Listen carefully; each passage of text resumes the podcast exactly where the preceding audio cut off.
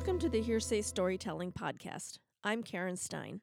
Hearsay is a monthly show dedicated to the art of telling stories on stage. This episode, Reunion, was recorded live at the Workshop Brewing Company in Traverse City, Michigan in May 2017. So, you know when you're out and about and mistake someone on the street for someone you know? In the first story of the evening, Crystal Frost finds herself in what feels like a game of chicken with the stranger she at first thought she knew.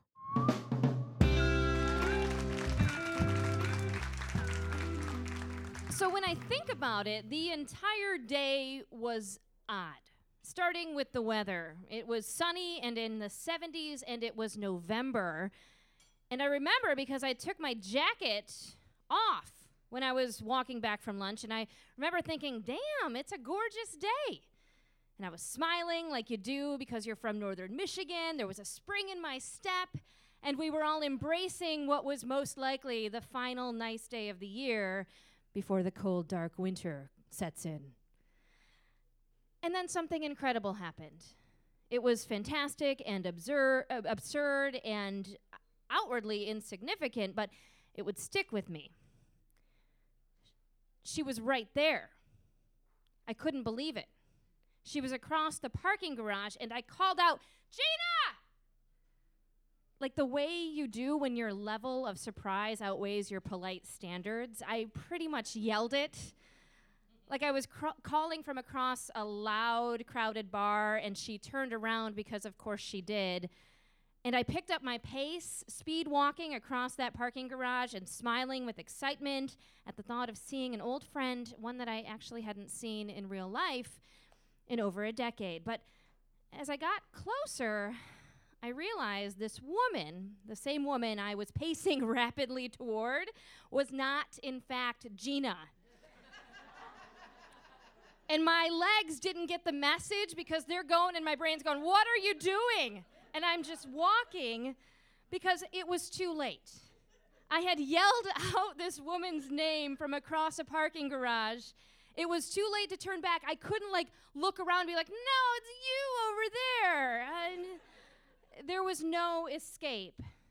So I started to say something, but before I could say something like, I'm sorry, I thought you were someone else, she spoke.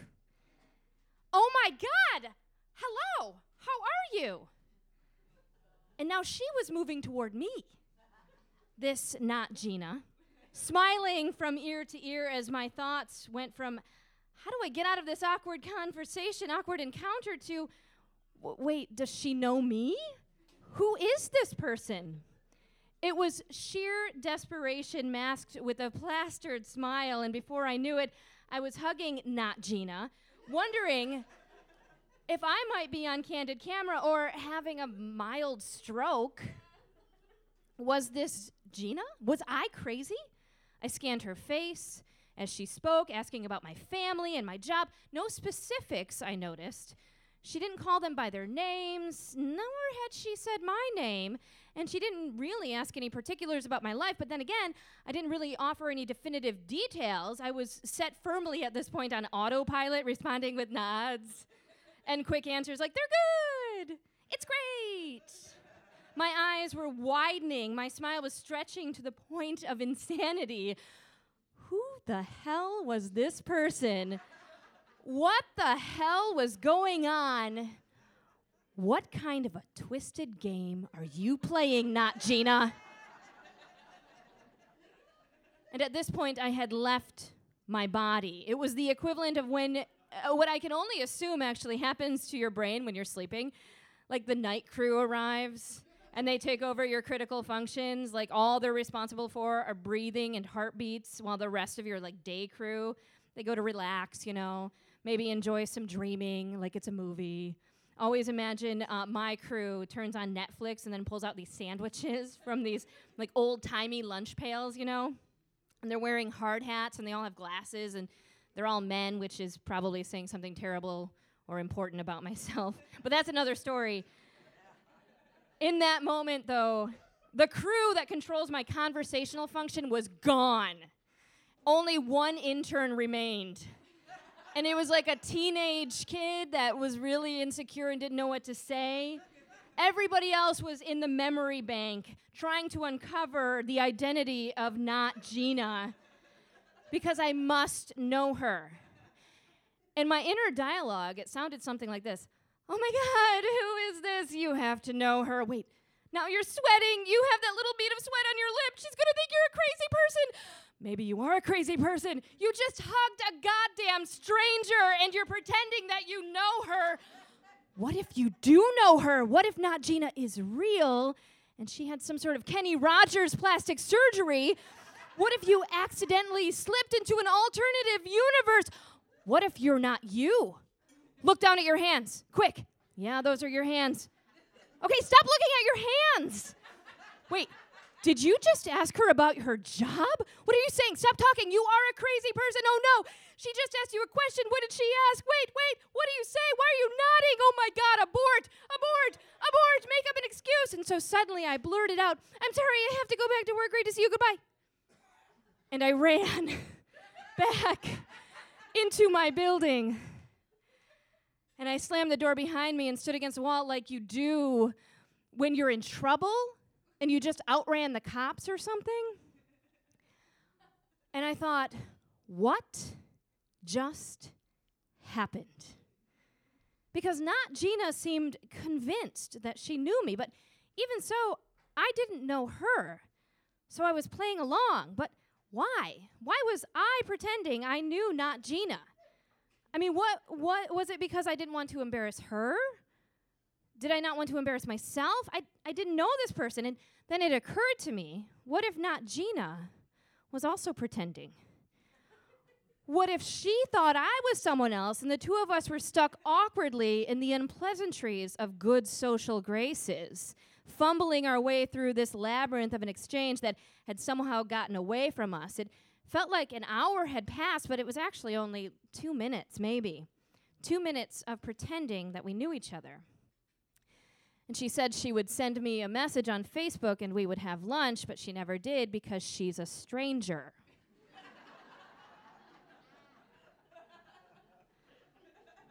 I had just caused myself to have an internal meltdown, and as far as I can tell, not Gina was doing the same thing. Both of us were pretending and faking it for 120 seconds, just pretending to be someone else, pretending to be whatever it was that we thought we needed to be in that moment, just two strangers fulfilling what we thought that other stranger needed in order to move forward with our day. I thought about that. How often am I pretending for the benefit of someone else? How many times in my day am I just going through the motions? Often? A lot? All the time. Sure, it's not always as intense of a performance with Not Gina as it was at that point. It's as simple as a question from a waiter, like, How are you this evening? We all answer in short, non committal, non aggressive, sometimes not true answers because Jeff from the, the Applebee's doesn't want to know how we're really feeling. He doesn't want to know that you're feeling insecure over something. He doesn't want to know that you're thinking obsessively about whether or not you should have another baby. He just wants to take your order for coconut shrimp and he wants to move on to the next table. It's a formality. But it's not just Jeff, the waiter, it's coworkers and, and family members. Sometimes it's as simple as even my husband asking how my day was, and I just say fine because I don't want to get into a whole exchange about whatever shittiness or craziness or all aroundness happened.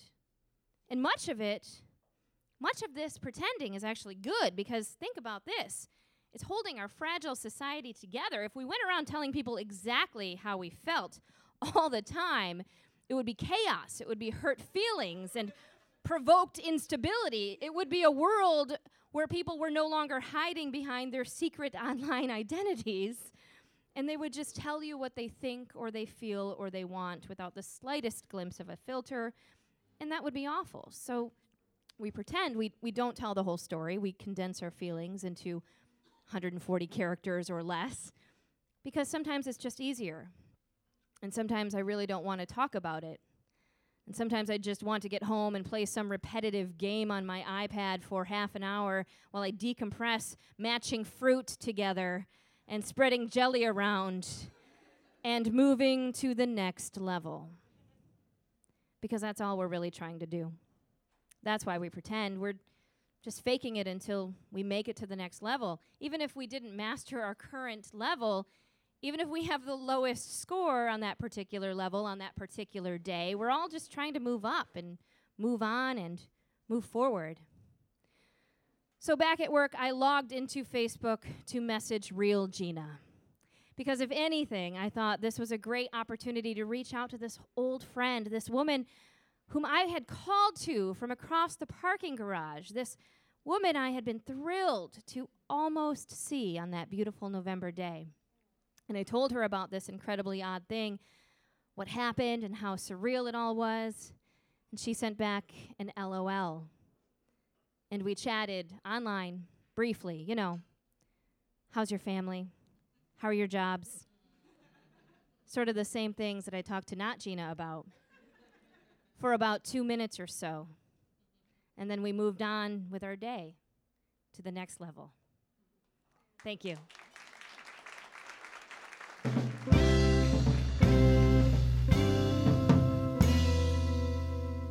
In the next story, Heather Shalgi says that she needed her father's help on a home project, but she wasn't sure if he'd come or for how long he'd stay.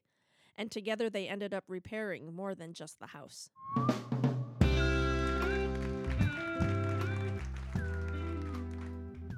So, towards the end of 2015, my financial situation shifted and I needed to get my house sold quickly as possible. To get the most money out of my house, I would need to finish the basement and some other unfinished projects. I really needed my dad's help to pull this off. The problem was, I wasn't sure he would have time to do it, and I had grown accustomed to him not being around, available, or frankly, any significant part of my life. For the prior three years, he had been working out of state, and during those years, we saw him once or twice a year over a short weekend. He gets overwhelmed easily by all the grandkids running around and eventually retreats to his pole barn. So, even on our visits, there wasn't much bonding time. Although my dad is only 59 years old, he has worked his body really hard and he's careless with his overall well being. He's a chain smoker. He often drinks too much Budweiser to help cure his dull the pain in his um, hands and his body. He rides motorcycles, and when not under the care of my mother's cooking, he survives on coffee, Twinkies, Swiss cake rolls, bologna, cheese, and egg salad sandwiches from gas stations.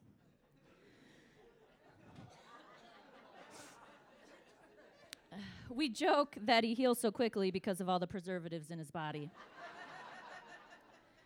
Because of his lifestyle choices and his reckless behavior, over these past few years, every time my mother would call me, I would half expect her to tell me that he was dead.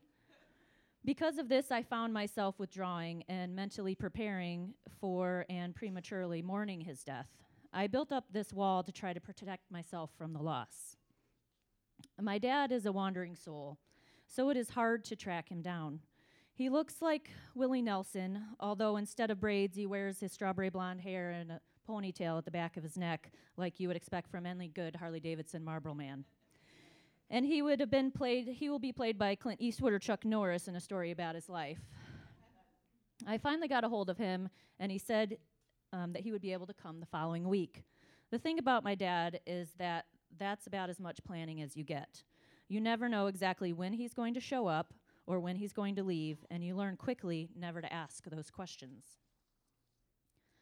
One night at dinner, my daughter asked, Grandpa, how long are you staying? And I was like, shh, we don't ask Grandpa those questions. And I said, because he might realize that he's been here for a week and might decide that was enough time for a work visit, and it, he probably should go ride his motorcycle. But I, defi- I desperately needed him to stay. So I was like, don't, don't, don't. So my dad did come, and we worked side by side for pockets of days over the next few months. It was incredible working with him, but also extremely exhausting as he doesn't stop working from the time he wakes up until he goes to sleep. He is a genius, and when it comes to figuring things out, I, as he likes to say, can never do anything the easy way. I like to reuse and repurpose old wood, and he would just like to buy it brand new. But after a su- sufficient amount of grumbling to ensure I know he disagrees with my choices, he figures out how to use the materials I wanted, and most of the time makes it look twice as beautiful as I had imagined it would be. He can crawl into the smallest places to replace wiring and climb to the highest point of the roof to fix the chimney. During those days, we had a synergy. When completing a task, we rarely had to speak. We just worked intuitively, anticipating each other's moves, and the wall I had painstakingly built up around my heart began to crumble. We eventually finished and sold my house for even more than expected. I originally had planned to rent, but I found a place to buy that was too good of a deal to pass up. However, it would need to be totally gutted.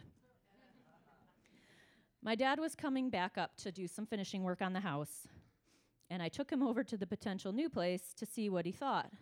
In typical dad fashion, he walked through the house, shaking his head, not speaking, and then he walked right past me and got into his truck and sat there and smoked two cigarettes and just staring out the window.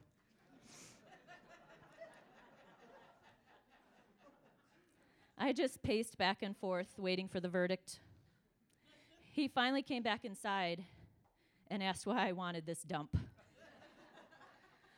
I walked him down to the shared be- beach access and, looking over the water, explained the financial benefit for me and the kids to live in a place that we could purchase outright, assuming he would be able to help us fix it. He finally looked me in the eyes, decision made, and said, All right. So we began renovation number two. This one had even more profound effect on our relationship, and that with my kids. I walked in one day to find my 14 year old son wearing my dad's jean work shirt with safety glasses and holding a sawzall cutting out old studs that my dad was as my dad was directing him to do. It was incredible to see my dad passing on his knowledge to my son, and I thought, this, this is why I need you in my life, and more of the wall crumbled. Again, Dad and I worked side by side, sometimes from 8 a.m. to 11 p.m. at night, and I got to finally be on the receiving end of the construction terms I had grown up hearing him say to my uncles whenever they would build, build things. Like when you've lined up and leveled that board, just before you screw it in, Dad would say, Like it? And if it's straight and level, I'd respond, Yep. And if all is installed properly at the end, Dad would get out the level and check it and announce, That's dead nuts accurate. That's the official confirmation of a job well done. Then on some nights at the end of a hard day, we would sit in his truck because it was warm, and he would smoke his cigarettes, and we would drink beer, and he would tell me stories. He told me about his last day of his senior year in high school. I should note it wasn't everybody's last day of high school, just his.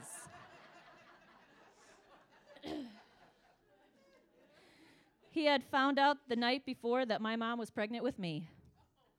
He had done something to upset his drafting teacher and he was kicked out of class, and that made him mad because he really liked drafting class. So he was walking from that building to the main building when this big football player and his two friends came walking toward him, and the guy said, Hey, Donnie, I hear you're seeing some whore from Detroit. My dad became completely unglued and smashed the guy's face into a Coke machine and then jumped on top of him like Ralphie from A Christmas Story until the shop teacher grabbed him and pulled him off. My dad, assuming it was one of the other guys, pulled back and punched the teacher in the face, breaking his glasses. Realizing his mistake, he took off running toward the building, and the door opened, and the assistant principal walked out. And since he was on a roll, my dad punched him too.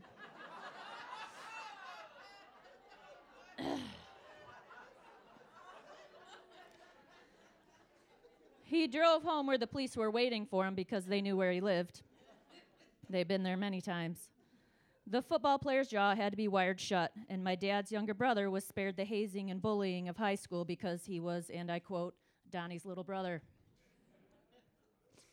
A few months later, my parents were married, and my dad was in the Army. Fast forward 11 years, we moved back to dad's hometown, and my new best friend in fifth grade is the shop teacher's daughter. he also ended up telling me a, a little bit about the Army. He enlisted in 1975, so the Vietnam War had ended. However, it wasn't totally over. He was in a special unit that rescued prisoners of war. He told me that during that time he saved 17 men, but he killed men to do it.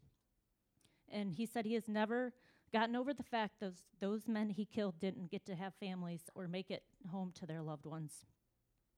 And through his tears, he said, I hope you can forgive me for that. And the fact that he has been carrying that burden for 40 years and cared about those men was more than I could process.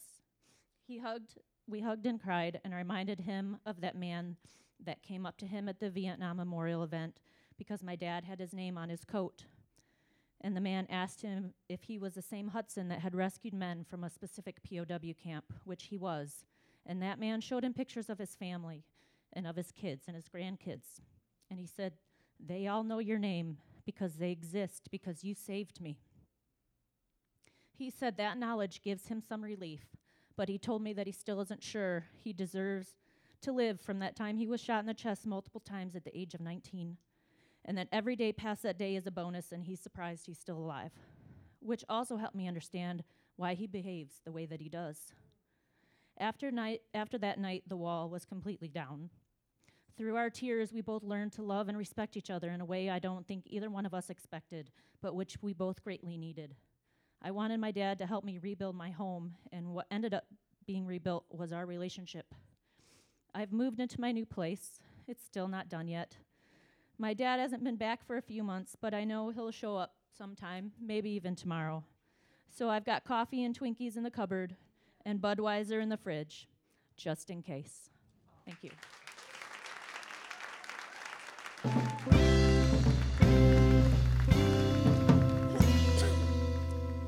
Next, Anne Bonny is in an unfamiliar city on a ghastly hot day and no clue as to what was her brother's phone number or address. So, how was she going to find him after they got separated at the Chicago Marathon?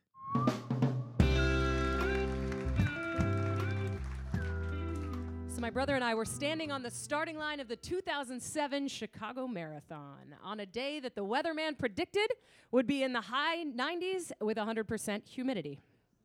This was not ideal marathon conditions. The outlook was actually so bleak that uh, they estimated that 10,000 runners who were registered didn't even show up to the starting line. But despite the danger that it presented, I was really excited to be there because I was running probably four marathons a year, now very slowly. Um, and I was training for a 50 mile run, so this wasn't a big deal for me. But my musician brother, who I was actually surprised even owned running shoes, was his, this was his first marathon. So I was really excited to be there to accompany and supervise him in his first marathon experience. So we agreed we would have fun and we would be smart and we would just finish the 26 miles. So the gun went off and off we ran. Now, an hour later, it hit about 90 degrees, and we got to a fountain on the sidewalk where a bunch of runners were kind of dipping themselves and stuff. And so I thought that looked like a great idea. So I stuck my hat in the cool ish water and dumped it on my head. And my brother, I was about to go in for another dip, and my brother reminded me that pigeons and sometimes people use that fountain as a bathroom and uh, kind of diminished the cooling effect of the water. And I didn't go in for another dip. By 10 a.m., we were walking more than we were running. And there were spectators all along the way, and they had ice buckets and hoses and like I, um, what do you call them? Oranges and all kinds of things. Usually, spectators at marathons are really, really supportive, but these people were going all out, and it was it was really great. So we got to the next water station, and they'd actually run out of Gatorade. They only had water, and we hadn't had many electrolytes in a while, so we decided um, we needed some because we were sweating a lot. So I sent my brother into the 7 Eleven for some fuel with a soggy $20 bill that he had extracted from his sock. He came out proudly about a couple minutes later with a microwave burrito and a Jolt Cola.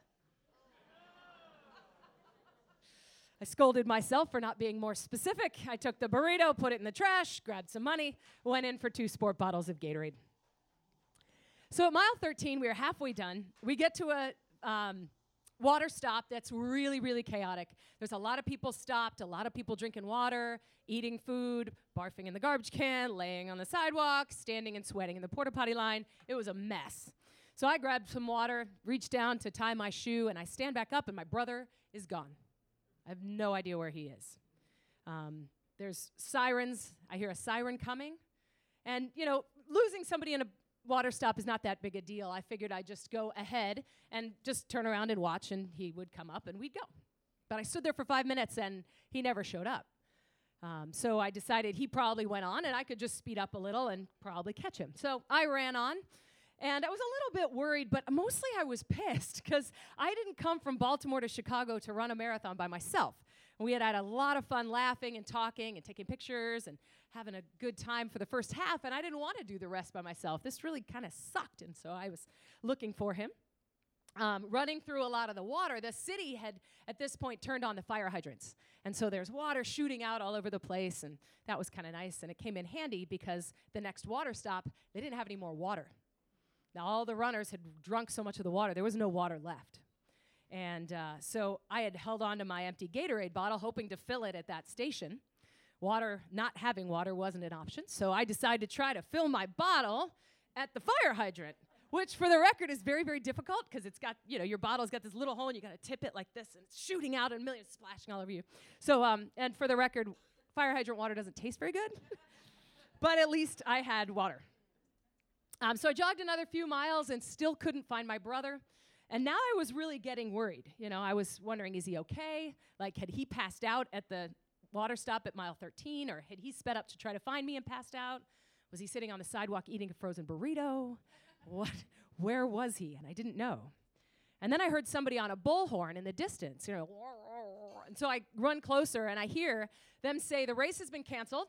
We've turned off the clock. We're going to reroute you straight to the finish line, which is about two miles away. So stop running, start walking, and you know, this is for your safety. We're really sorry, but walk the rest of the way. So then I realize, aside from being pissed that I have to finish this alone, I got a bigger problem. Because I got no money, I got no phone. I don't know where I am. I don't know where my brother is. I don't know Chicago very well. I don't know his phone number, and I don't know his address. So I'm plodding along, racking my brain, trying to figure out what the hell to do. Like, what if I can't find him at the finish line? So I'm running, and finally I realize that the one number I know in the whole world is my parents' phone number here in Traverse City. It's one number I know. So hopefully somebody's home and they can give me my brother's phone number then I don't have a phone. So I run up to some random friendly looking spectator, and there weren't many anymore, so I had to go find her. She looked super friendly, so I walk up and I'm like, Hi, I lost my brother, and I gotta call Michigan, and I gotta call Chicago, and I don't have a phone, and I lost my brother. Can I please use your phone? And um, she was very nice and kind of awkwardly hands me her phone. And I call, and luckily my mother's home, and she gives me my brother's number, and I get my brother on the phone, and I'm relieved, and I'm overjoyed, and I'm pissed, and I'm weeping, and I'm like, "Are you okay? Where are you? Where did you go? What are you doing? Oh my God, are you okay? Where do I find you?" Finally, I shut up, and my brother and I decide where we're gonna meet, and I wipe the sweat off the lady's phone as best I can on my sweaty clothes, and awkwardly hand it to her with thanks for saving my life. So I run on and I my main problem is over. I know I'm meeting my brother. I know where to go, but I've still got two miles left. And I realize after my emotional reaction on the phone that I'm a little overheated and I'm a little bit dehydrated, uh, but I really want to get this over with. So I just plod on. The sound of sirens now is constant, and I'm weaving in and out of the zombied remains of the rest of the runners, and I hear, Stop running! And I turn and there's a cop, and I wave at him, and I'm like, I'm all right, sir, don't worry about it you know, I, I feel good. I just want to get this over with. And he says, Ma'am, please stop running. The city has run out of ambulances. If you go down, we can't help you. So I finally make it to our meeting point, and my brother's there under a tree eating a bag of Doritos. and I tackle him and I hug him and squeeze him and I punch him in the arm and then I squeeze him again and I'm just like so happy to see him. It had only been about two hours, but it felt like it had been 20 years. And, you know, I was just so glad he was okay, and I was so glad that I found him, and I was so glad we were done. And the uh, L trains were packed on the way home with sweaty runners, and we decided let's just skip that. Even though we were disgusting, we stopped for a burger and a beer. And we went on with a constant chatter of what had happened and where we'd been and what we'd seen and what we'd done. And it felt like we just survived a war together and uh, come out alive. And we still laugh about my reactions, and thankfully, mom was home and how it all went down. And uh, although he's never said he'd do another marathon with me, we've done other races. And as we cross the finish line together, I always have my phone in one hand and a soggy 20 in my sports bra. Thank you.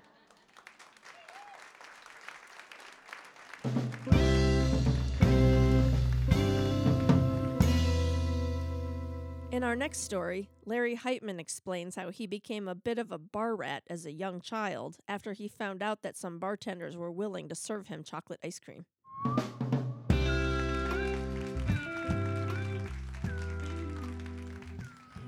Was born and uh, raised in Detroit, and when I was eight years old, my dad bought me a bike, a two-wheel bike. And I'll tell you the truth, I was a little bit afraid of this bike because I'd seen kids crash them and get all skinned up.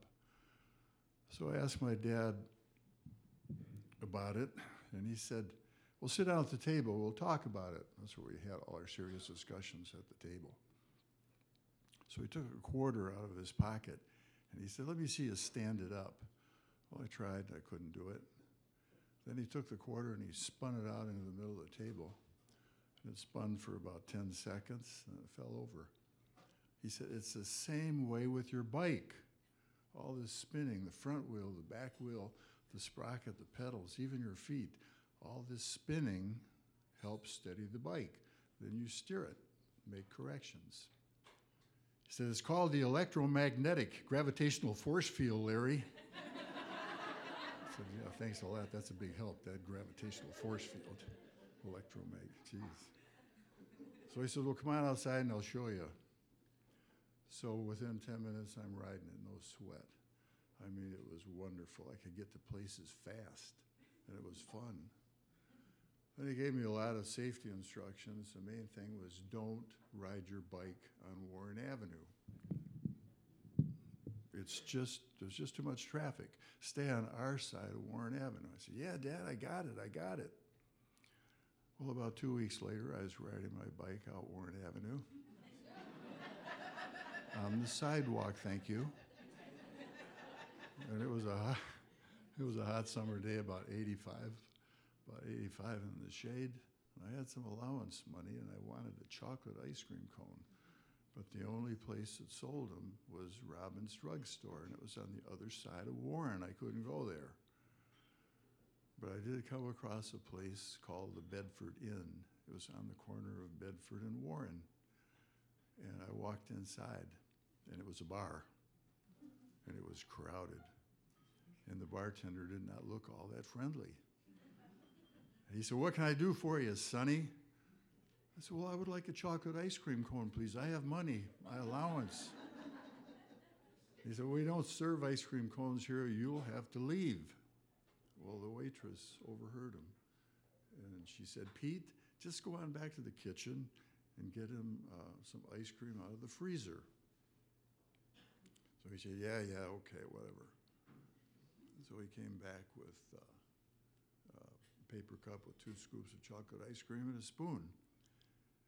He said, There's no charge, Sonny, but you'll have to eat it outside by your bike. I said, Yes, sir. So I started walking out, and he said, And don't forget to bring the spoon back. Said, yes, sir. So I went up on my bike, ate the two scoops of chocolate ice cream. I dropped the paper cup in a trash container that stood by the curb. I walked back in and gave him the spoon back but my fingers were sticky from the ice cream. And I said, Can I have a napkin, please? He said, Yeah, yeah, sure. And I said, Would you put a little bit of water on it? yeah, whatever. So I wiped off my sticky fingers, walked out, and dropped the napkin in the trash container and took off on my bike. Well, a couple of weeks later, it was another hot summer day, about 90 in the shade. And I walked into the Bedford Inn. He said, It's you. The waitress nodded toward the kitchen. He said, Chocolate ice cream, right? I said, Yes, sir. So he came out of the kitchen with a paper cup, two scoops of chocolate ice cream, and a spoon. And I said, Can I have a napkin, please? He said, Yeah, yeah, sure, I forgot. Well, I didn't go back to the Bedford Inn again that summer, but the following summer, I would have been nine. It was another hot summer day, about 95 in the shade. I walked into the Bedford Inn, and the bartender said, It's you again. Did you have a good winter? And what's your name?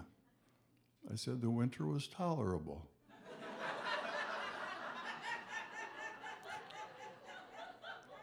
I'm Larry.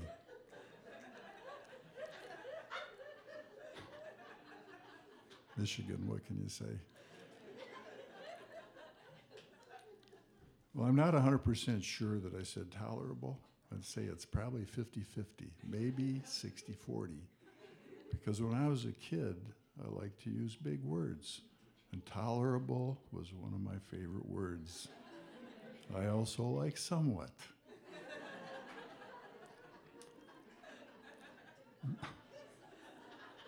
Start laughing. Mother uh, would say, Larry, did you like your spinach? It was tolerable. and how do you like your, your new homeroom teacher? She's tolerable, somewhat. like that. Well, every summer for the next four or five years, I would go back to the Bedford Inn for ice cream. And one day I went in there early. It was in the morning, and uh, the, there was nobody in the bar. And I found out the waitress' name was Jean, and she and Pete were married, and they owned the Bedford Inn. And Pete said, Come on, Larry, you can sit with us. You don't have to go outside by your bike. So he came out of the kitchen with the ice cream and uh, uh, a spoon and a napkin and all that, but it was on, in a dish. Plates, and a, a cloth napkin, and water. But sometimes you know, you just, you just know in your heart when something is perfect, and this was a smash. Free ice cream with these two great people. So I had a chance to use my big words, and it made him laugh. But when I was 19, I got drafted into the Army, and uh, the Army requested that when we were on leave, that we, out in public, we wear our Class A uniforms. They were khakis, they were comfortable. So I was riding my car west on Warren Avenue wearing my Class A's, and it was a hot summer day, about 100 in the shade. I made a U turn and parked in front of the Bedford Inn and walked inside. And Pete and Jean were still there. They looked a little older, but hadn't been that long, really. So I walked up to the bar, and Pete said, What can I get you, soldier? I said, Well, I'd like a paper cup with two scoops of chocolate ice cream with a spoon and a napkin, please. I have money. Thirty-seven fifty a month from the army. He said, Oh my God, Larry, we wonder what happened to you. How have you been? We missed you, that kind of thing. And I said, I'm good. How are you and Jean? He said, We're great. I said, Pete, instead of the ice cream, I'll have a beer. He said, On me, Larry. Some things never change. Well, Jean recognized me right away, and the three of us talked for a while. But uh, I said, Pete, would you do me a favor? Would you please let me buy you a dish of ice cream? He said, Sure, Larry, I could use one. So he came out of the kitchen with two paper cups. Each one had two scoops of chocolate ice cream, spoons, and he remembered the napkins. What a guy. So it was time to leave, and I hugged Jean and I shook Pete's hand. But I could see his eyes kind of glaze over a little bit. And he looked down at the napkins on the bar, and I could see his lower lip kind of quiver. He didn't shed a tear, but, but he came close. So I walked out of the Bedford Inn, but I didn't have a I didn't have a paper cup or a napkin to drop in the trash container that still stood there by the curb. So I sat in my car for a few minutes thinking about what just happened, and I was the one that shed a few tears. But telling this story brings back memories. My dad, I can still hear his voice spinning that quarter. It's the electromagnetic gravitational force field, Larry, he said. He was probably right. He's a pretty smart guy memories of my bike and ice cream with Pete and Jean. And the next time I'm in Detroit, in my old neighborhood, I may drive by the Bedford Inn if it's still there, but I won't go inside because Pete and Jean won't be there. And I don't like messing with memories. Try to recreate something that's already perfect. Doesn't work. It's kind of like the old Burt Bacharach song sung by Dionne Warwick. I'm sure you know it. Walk on by. Don't stop. Walk on by. Thank you.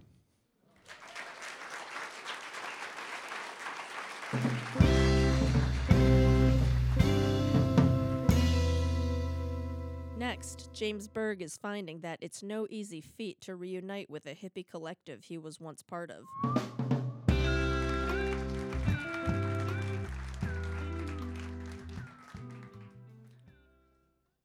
I used to know this guy on the south side. They called him Mr. Wolf. Mr. Wolf had a gray beard and long gray hair and piercing blue eyes. When he smiled, he showed long teeth like fangs. And I always sort of half expected he was going to lunge for my throat. Mr. Wolf ran a guitar jam out of his little bungalow near Midway Airport every Friday night with his wife, this tall, thin gal with long reddish hair. She was the queen of the underground. She always had her hair in braids and big peace symbol earrings. They had peace symbols all over the house. They were hippies. Mr. Wolf would say it all the time We're hippies. Kind of tuck his head into his shoulders and grin like it was a dirty secret we all shared. Hippies. he was German. His father had been a magician, and the family came over after the war as refugees, and that's when he got the nickname from the American kids on the playground after they were taunting him as a Nazi. Now, my wife, she's French. She always called them les vieux hippies, or sometimes the dirty hippies.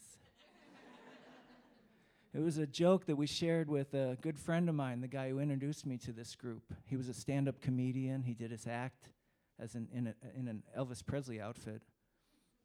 The night when Elvis Presley introduced me to the Friday Night Jam was like the night when I first met my wife a coup de foudre, a bolt of lightning.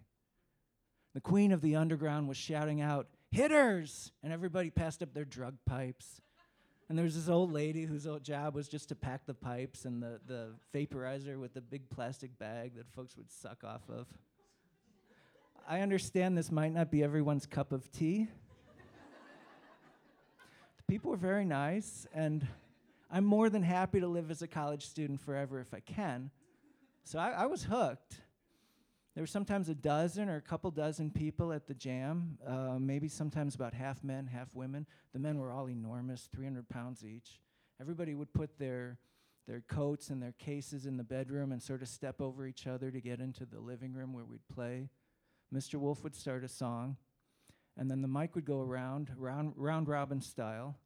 And sometimes it took a couple hours because people would talk and especially if they had the floor, everybody would talk, talk, talk until people would just shout, you know, play, play, play. And nobody, nobody would get up until Mr. Wolf played a second song. But I always found the ritual fascinating and all the little rules that people had to operate to talk with each other in this scene. And it always reminded me of uh, walking into a saloon. Uh, Mr. Wolf was kind of the uh, beloved dictator, and it was very important for him to be seen as a guru figure. I appreciated that, and it didn't bother me, but it was kind of hard to sort of consider us to be friends. It was fun to play next to him, but I remember one time he kind of leaned over and he just sort of scowled at me. And he pointed, he said, You're French. and then he held his, his paw against his chest and he's like, I'm German. So we're never going to be able to get along. Uh, the the begin the the end of the jam for me was uh, when Mr. Wolf developed stomach cramps and he was diagnosed with cancer. Too many Pepsi Colas, maybe who knows? But over a period of about nine months, I watched his his face grow so thin I could see his skull, and his body just withered. And he was walking around the house. He looked like a giant Pez dispenser, and he kept saying curtains. And uh, the saddest part was he kept telling everybody he'd stopped believing in God.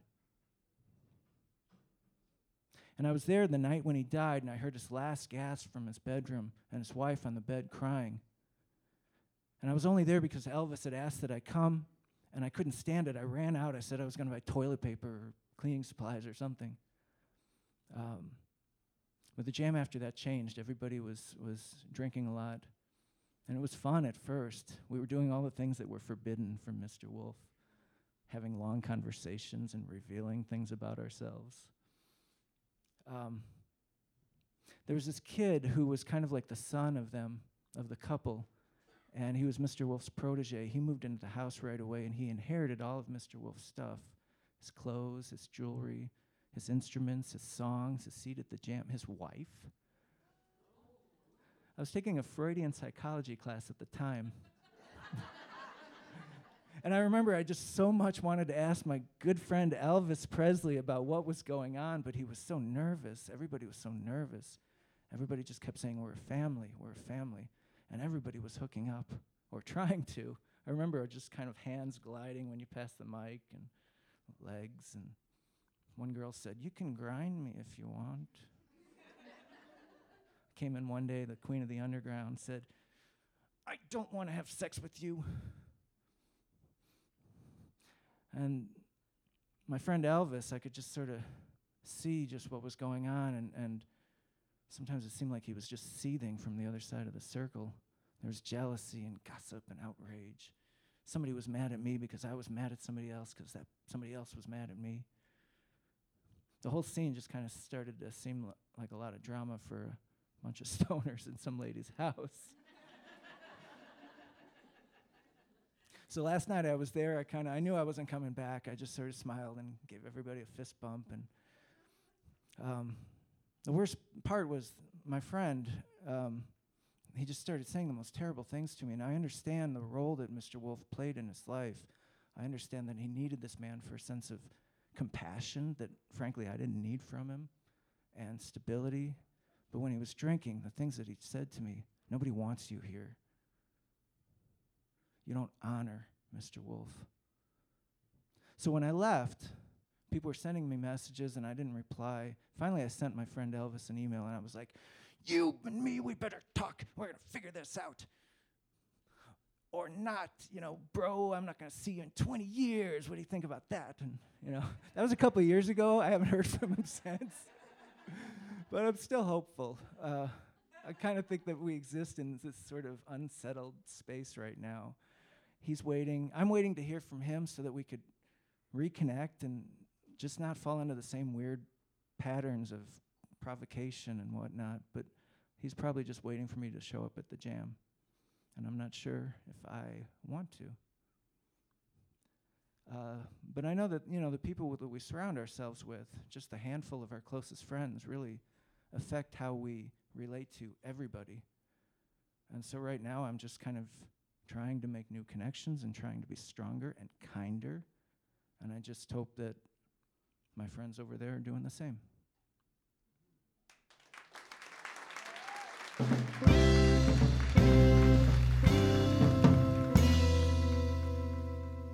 It's never easy to let go of a past love when everything seemed so perfect. In our next story, Betsy Emden tells of how she arranged a reunion with a man from college she'd never forgotten and how it upended her life.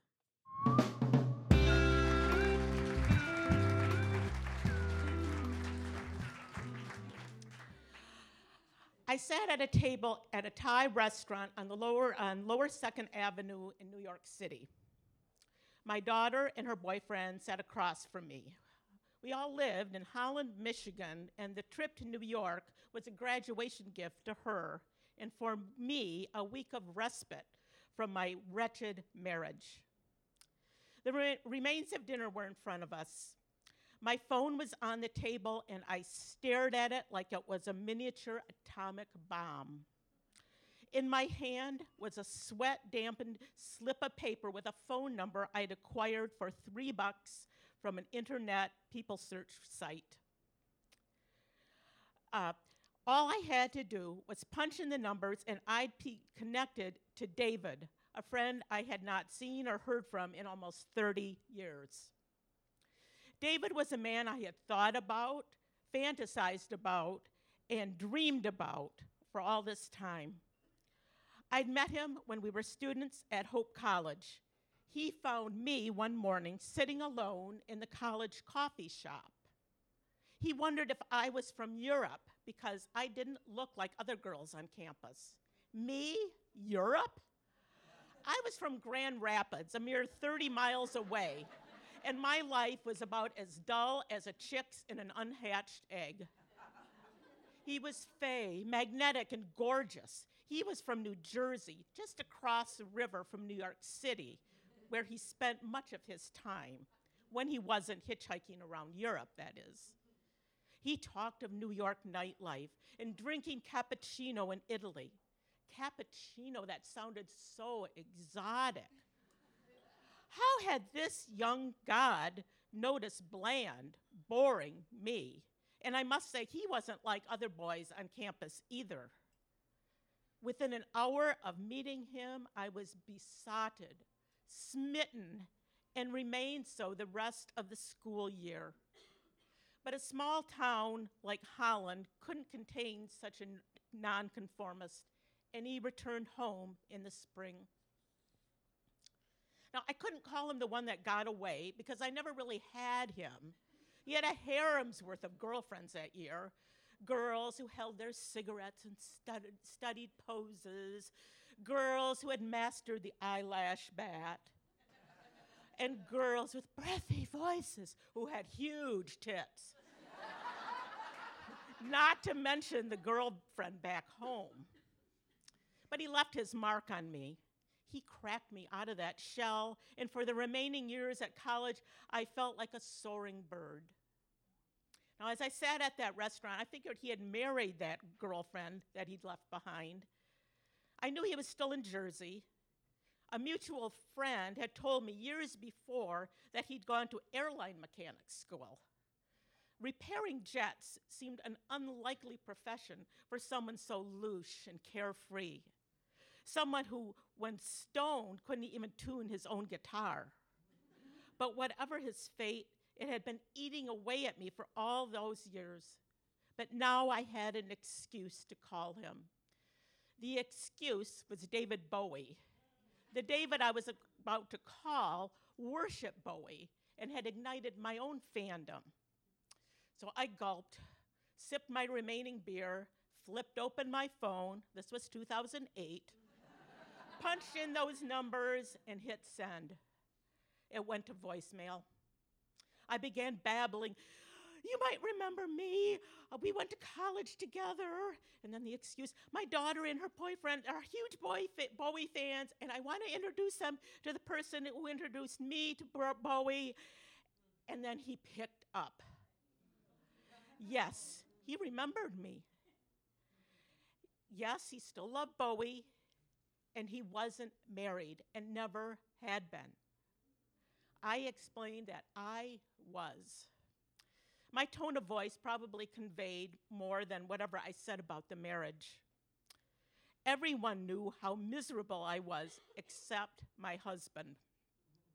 We had been co workers together in a prison, mismatched, but we'd had a fling, had a baby, and got married to make an unhappy family.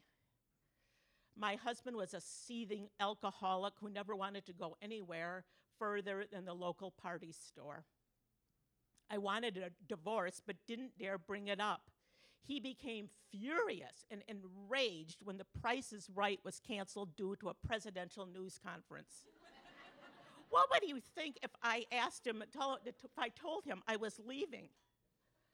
Though he never laid a hand on me, I feared he would get, grab his loaded gun from the garage and shoot me. But never mind that right now. I was on vacation and talking to a long lost friend. And sure, he wanted to get together, but the only night he was available, the kids had plans, so we wouldn't be gathering to talk about Bowie. It would just be my friend David and me.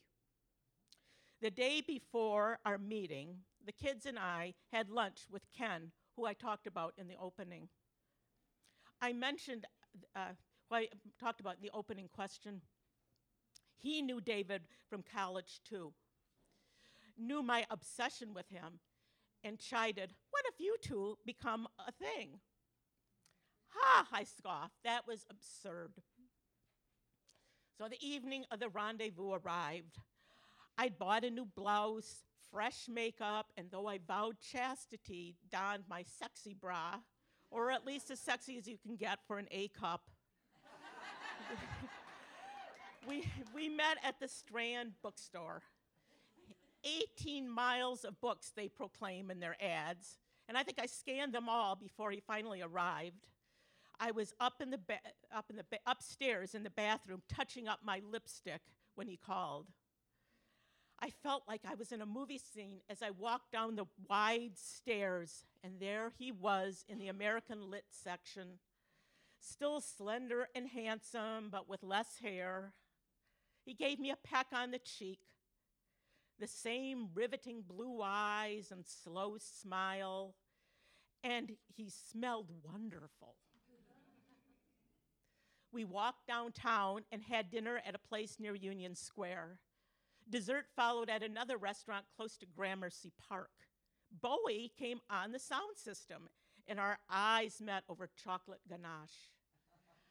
I was titillated by dorm room memories. After dessert, we wandered up, wandered westward to the Hudson, where we sat on a park bench and watched the river flow while we reviewed our lives. He collected old books and read classic literature and still played the guitar. Yes, he had attended mechanic school but worked in tech support for a shipping company, a job that allowed him to indulge his passion for reading. His old girlfriends included a Brazilian exotic dancer and one of Bob Dylan's old flames. As we talked, I thought of the self help book about self actualization. David would never read a self help book, but he was self actualized. His life was exactly where he wanted it to be, especially compared to mine, caged in a marriage to a surly retired prison guard. We stopped for a nightcap at a bar in the East Village. He took my hand as we strolled through Tompkins Square Park and headed back to the B&B where we were staying, where I was staying. It was 3 a.m. when we bid adieu on the landing of the B&B in front of a Gyrotonics exercise studio. he gave me a soft kiss on the lips and then whispered my name, Betsy, and gave me a deep, sultry kiss. It was like our very first kiss on the dorm room steps so many years ago. I wanted to swoon. I actually wanted to do more. I wanted to gyrate in front, front of gyrotonics. but we pulled apart. He descended the stairs, and I ascended to our room, smitten, besotted. It was like college all over again. After so many years in a dead marriage, I'd become a cynic about love. But the date with David recharged something. I, was tra- I felt transfused. The next morning, I looked at couples differently on this, our last day in the city. Instead of being uh, snide, I was charmed by them. Couples holding hands, couples hugging, couples snuggling. I didn't dare call anything I experienced with David love, but it was like my battery had been recharged. I was, on that day, 100% electrified. But as I walked off the plane in Grand Rapids, the gangway felt like a gangplank. I emailed David upon my return but didn't hear back. The usual drudgery of my life prevailed, but I savored memories of that night in New York. And then one morning, at the end of summer, he called my cell. I was panicky because my husband was home, but he was sitting in his pickup truck in the driveway, smoking cigarettes and listening to the radio. And luckily, he didn't come in. And then something big happened. I got a job in Traverse City where I had a second home. I promised my husband I'd be back every weekend, but was hoping that well, the winter would be nasty and would make me keep me tied up in Traverse City. David's calls increased in frequency. One came in the middle of the night when I was in Holland. My husband had, had taken to sleeping in the living room, leaving me the bedroom. I dove under the covers and reminded David I was not alone in the house. And while that was edgy, but his calls when I was in Traverse were sublime. He read me his poetry and talked to the books he was reading. Winter came, and I prayed for the bad weather so I could stay up north. Spring arrived, and David wanted to visit, see the cherry blossoms, and I wanted him to come. But I was raised as a good Christian, uh, never mind all the lusting in my heart, and adultery was a sin. No matter how bad the marriage, I didn't want to be a cheater. And it was time, after so many years of feeling like I was in a sham marriage, to officially end it. So, after a sleepless night and from a distance of 150 miles, I called my husband at 7, 7 a.m. to tell him I wanted a divorce. He was more sad than angry and said he figured this would happen sooner or later. I saw a lawyer later that morning and felt like I was soaring again. David, who decades earlier had cracked me out of my shell, had now broken me out of my cage.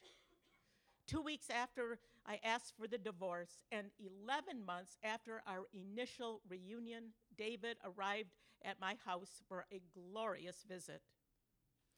And Ken was right. David and I were a thing for six years.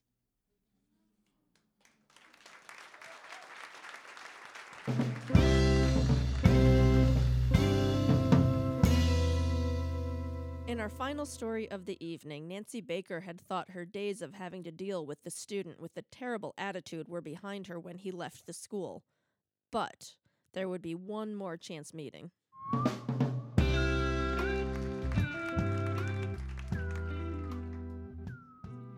Um, so, several years ago, when I was a high school English teacher, there were several aphorisms to which I did not ascribe because I just thought they were not true. Some of them were things like grades don't matter. Yeah, they, they really do. Um, another one was there's no such thing as a stupid question, which is absolutely not true. There's a lot of stupid questions. I took great pleasure in telling kids that was a really stupid question. And another one that teachers like to use that was totally not true was, well, you're just wasting your own time, not mine. I, where I was like, no, you're freaking wasting my time. Like, let's let's go.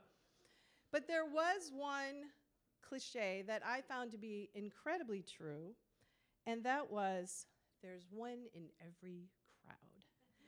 And what that means is, no matter what kind of teacher you are, no matter how many lowest quiz scores you drop or taking them out side for a poetry class the first warm day of spring, there's always one kid who's not going to like you. And you don't know why, and there's nothing you can do about it. And in 2002, that kid for me was Stefan. Stefan. That's what I call it.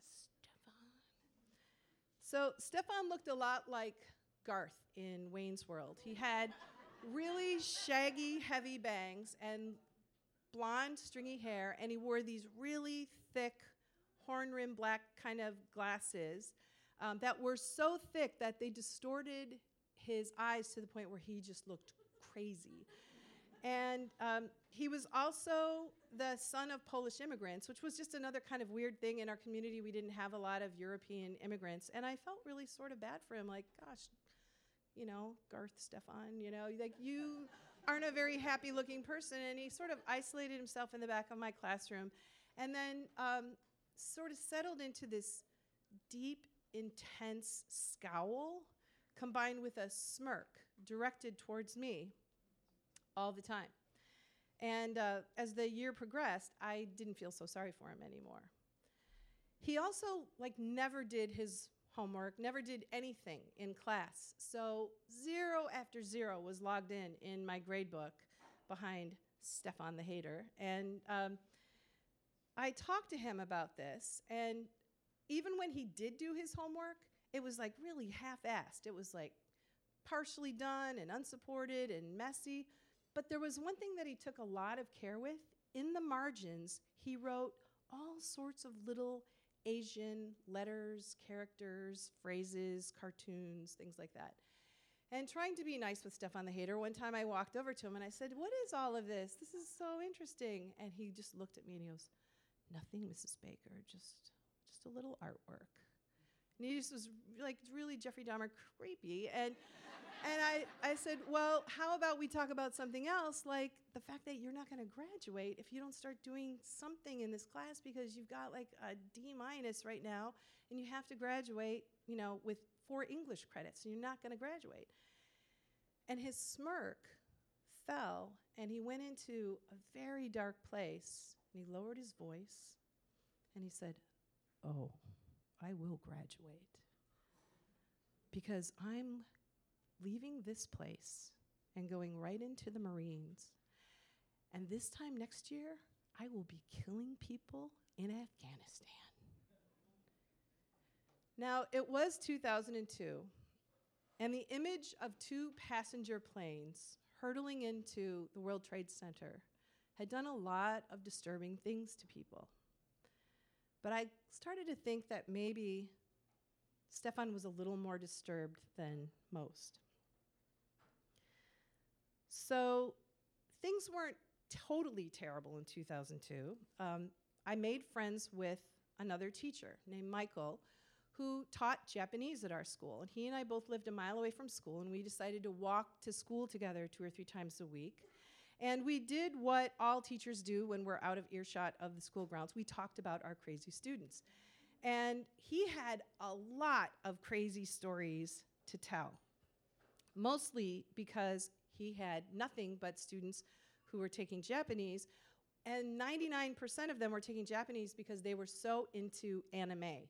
Now, Michael denied that they were all taking his class to get into anime, but what was undeniable was they were all dressed in black, they had formed an after school club, and they spent literally hours after school in the dark watching anime cartoons and eating Japanese snacks called Melty Kiss Party Winter Premium Chocolate and sipping some kind of drink called Kiri Kiri Precure a la mode Furry Furry Shake.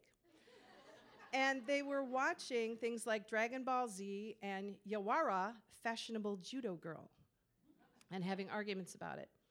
So one day, Michael was relaying some especially quirky story about his Japanese students, and he dropped the name Stefan. What? You have Stefan on your in your class? In one fell swoop, I dropped a 10-pound bag of graded papers onto the sidewalk, fished out Stefan's ratty ass half-done assignment, held it up to Michael's face, and I said, What is this stuff he's written in the margins? Is this Japanese? Well, Michael looked at it and his face fell and he got very embarrassed and he said, Wow, um, what did you do to piss this guy off? Well, I said, I don't know, nothing. My job, you know, tried to teach him great books, you know, literature, Othello, things like that. I mean, what does this say? And he said, Well, um, well, uh, you know, uh, this student has, has expressed a lot of like complex emotions here. Um, I, I, don't really want to go into everything that he's written here. Some of it's pretty inappropriate, but uh, there's one that's like particularly well drawn out that I'm just going to tell you the British would say um, it's uh, see you next Tuesday. That's what he's called you. I was fuming. We walked the rest of the mile in utter silence. And I had a few choice expressions for Stefan too, like teacherly kind of words like um, inappropriate and detention, and then some non teacherly kind of words like, I will so get you for this, you little asshole. so by 3:30 that day, Stefan and his mom were in my classroom having a conference. I thought it would be really cool and, and witty as his punishment to make him read out loud everything he wrote about me in the presence of his mother. So he started to read all of these horrific, pornographic, aggressive, awful things, and his mother was completely unfazed. What I quickly realized is that she spoke no English and did not understand Japanese, so it was a completely ineffective punishment. But what she did seem to understand was this asshole will not graduate if this doesn't stop. So, what we agreed is that he would write me a very lame apology letter and he would, you know, step it up a little and hopefully graduate. So, I spent the next few months silently returning the odium that he had sent my way. And when June came, I was so glad to see the back of him. As he left, I erased him. He was gone. And then I saw him again. It was two years later, and ironically, I was dining at a restaurant called Kabul House, an Afghani restaurant. And as I waited for my check, I was there with my family. My husband leaned in and he said, um, There's a guy at the back. And he's been kind of staring at us the whole time. And he's pretty intense, and he's walking over here right now. I turned slightly to see a young man walking very deliberately and slowly across the restaurant. He was clean shaven, short hair, a little more filled out, but when I looked at his eyes, I knew it was Stefan. Stefan. he walked up to me, and I looked at my husband and I said, Why don't you take the kids and go out to the car? And it's all cool. It's just a former student, because I didn't want my kids to be there and hear it. So he left, and Stefan reached the table. And he spoke in sort of a small, glassy voice. He said, Hi, Mrs. Baker. I thought that was you. He was nervous. He swallowed hard. And that's when I noticed a cane that he leaned heavily on with his full body weight. Hello, Stefan, I said, incredibly coldly. He continued, I guess you're pretty surprised to see me. You probably never wanted to see me again. And he looked down. He let out a puff of air. He goes, Look, I don't want to ruin your evening or anything. I really just want to talk to you for a minute. And I just need to tell you, I'm really sorry. And I felt heavy in my chair. Somewhere far away or close by, I heard water running and dishes being stacked. Stefan's pain was palpable. Are you all right? I asked. Well, I'm okay, he said. Um, he kind of broke. Part of um, my leg, um, I ended up going to Afghanistan, and I just recently got out of the VA hospital. I was had a lot of trouble over there. Had about five surgeries. Spent about six months in physical therapy. But really, I just want to talk to you for a second and tell you that Afghanistan was really horrible. And coming back and being wounded was really horrible. And it was so boring in the hospital. And it gave me so much time to think. And you know, Mrs. Baker, how that can make you really crazy? I nodded. And he said, So, you know, I started to read. And I want you to know that the, my favorite book, the first book, was Othello. And I even remembered a lot from our class, even though I didn't think I was paying attention. And then after I read Othello, I read Romeo and Juliet because I blew that one off my freshman year. And then I read A Midsummer Night's Dream for sophomore year. And then I blew off Macbeth for my junior year, so I read that. But I started with Othello because I know you wanted me to. You really tried. I know that. And mostly Shakespeare is what I read the whole time that I was recovering, and it helped. Because I was so mean to you, I don't even know why. And I think I'm pretty different now. And that's really all I wanted to say. And thanks. We awkwardly hugged with numbed arms, and he turned and he left. Now, I could wax on about how teaching is amazing and kids will track you down later and tell you change their life, and that's really what it's all about. But they usually don't, and it's not really what teaching is all about. And I could tell you that Stefan and I are really great friends and that every Christmas he sends me a card, but I actually I never saw him again. But our meeting left me feeling miserable as I recollected that I was so quick to immerse myself and relish a deep animosity towards a 17 year old boy.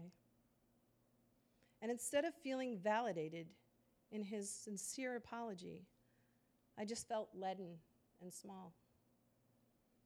And I'm glad that Shakespeare was there as a companion that helped him through something unimaginably painful when no one else was with him when he was healing. And I guess I hope that he still continues to read and read Shakespeare. And I sort of dream that maybe he even covered All's Well That Ends Well, where he would come to Act One, Scene One, and I hope that he found a small, comforting phrase love all, trust few, harm none. Thank you.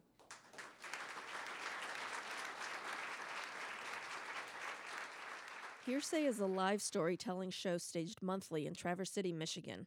Our podcast is produced by AJ Scott. Thank you to our venue sponsor, the Workshop Brewing Company, and our guest MC, Elon Cameron.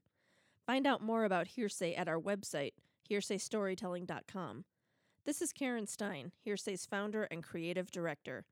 This was our last show of the regular 2016 2017 season, but you can catch us on the Upton Morley stage at the Interlochen Center for the Arts on July 16th, a show specially presented by Interlochen Public Radio.